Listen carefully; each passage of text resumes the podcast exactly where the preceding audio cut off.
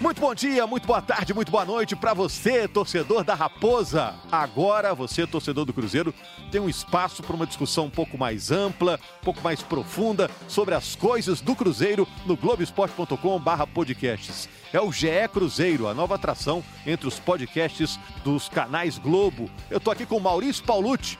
O Pauluti é repórter, é um dos apresentadores do Globo Esporte, vai bater um papo com a gente rapidinho aqui, vamos fazer aqui uma resenhazinha rápida, um aperitivo do que virá por aí na discussão durante todo o ano. Toda segunda-feira vai ter esse papo aqui sobre o Cruzeiro. Cruzeiro num ano importante da história dele, um ano de renascimento do Cruzeiro, né, Maurício? Salve, salve, Rogério. Um abraço para todo mundo que está nos escutando.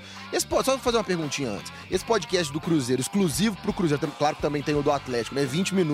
É porque o Cruzeiro tem tanta coisa para falar, né? Eu acho que precisava de um podcast só para ele. Acho que se a gente tivesse um podcast com 3 horas, a gente teria assunto, né?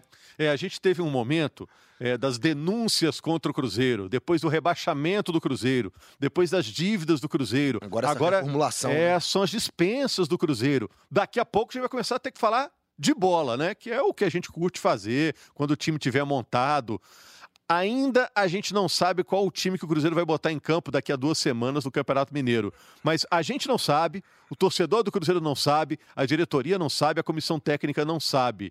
Muita negociação para montar um time competitivo à altura da história grandiosa do Cruzeiro, né, Maurício? É, a gente não sabe, mas a gente apura, né? Com toda a nossa equipe de repórteres, a gente tá lá no dia a dia do clube, tem o nosso pessoal do Globoesporte.com, a gente vai trazer sempre as notícias dos bastidores pro torcedor do Cruzeiro. Claro, como você disse, um ano muito importante do Cruzeiro, né? 99 anos, um ano de pré-centenário na Série B, com toda essa situação de crise financeira, e já no início do ano a gente já começa a perceber como que essa representação do Cruzeiro é meio torta, né? Muitos jogadores que a gente talvez não os observe até o final do ano, caso de Fred, Thiago Neves, que nem se reapresentou, todas essas etapas que você bem citou, as dívidas, as dispensas, as demissões, passam pela expectativa do torcedor que elas se encerrem para que a reformulação seja, sim, aí o principal aspecto a ser debatido aqui por nós nesses podcasts para que nesse ano de 2020 o Cruzeiro volte para a Série A. E como disse o Saulo Frois,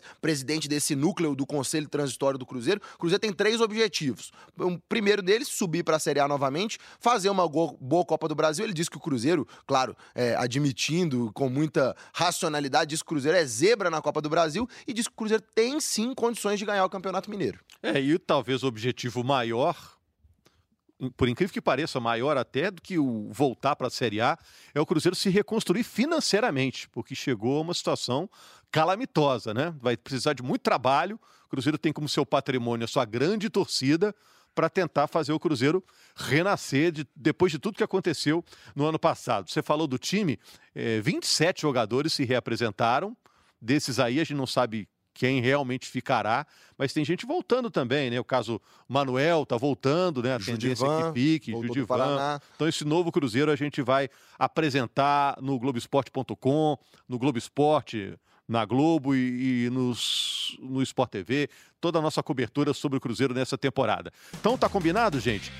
Toda segunda-feira, no final da tarde, tem o GE Cruzeiro, 20 minutinhos de papo profundo com toda a equipe dos canais Globo falando sobre o Cruzeiro, e o Maurício de vez em quando vai estar aqui com a gente. Combinado, só me chamar que eu venho. Beleza? Chamando eu venho. Eu sou o Rogério Corrêa, já estou te convidando para a próxima segunda-feira acompanhar conosco o GE Cruzeiro. Tá combinado?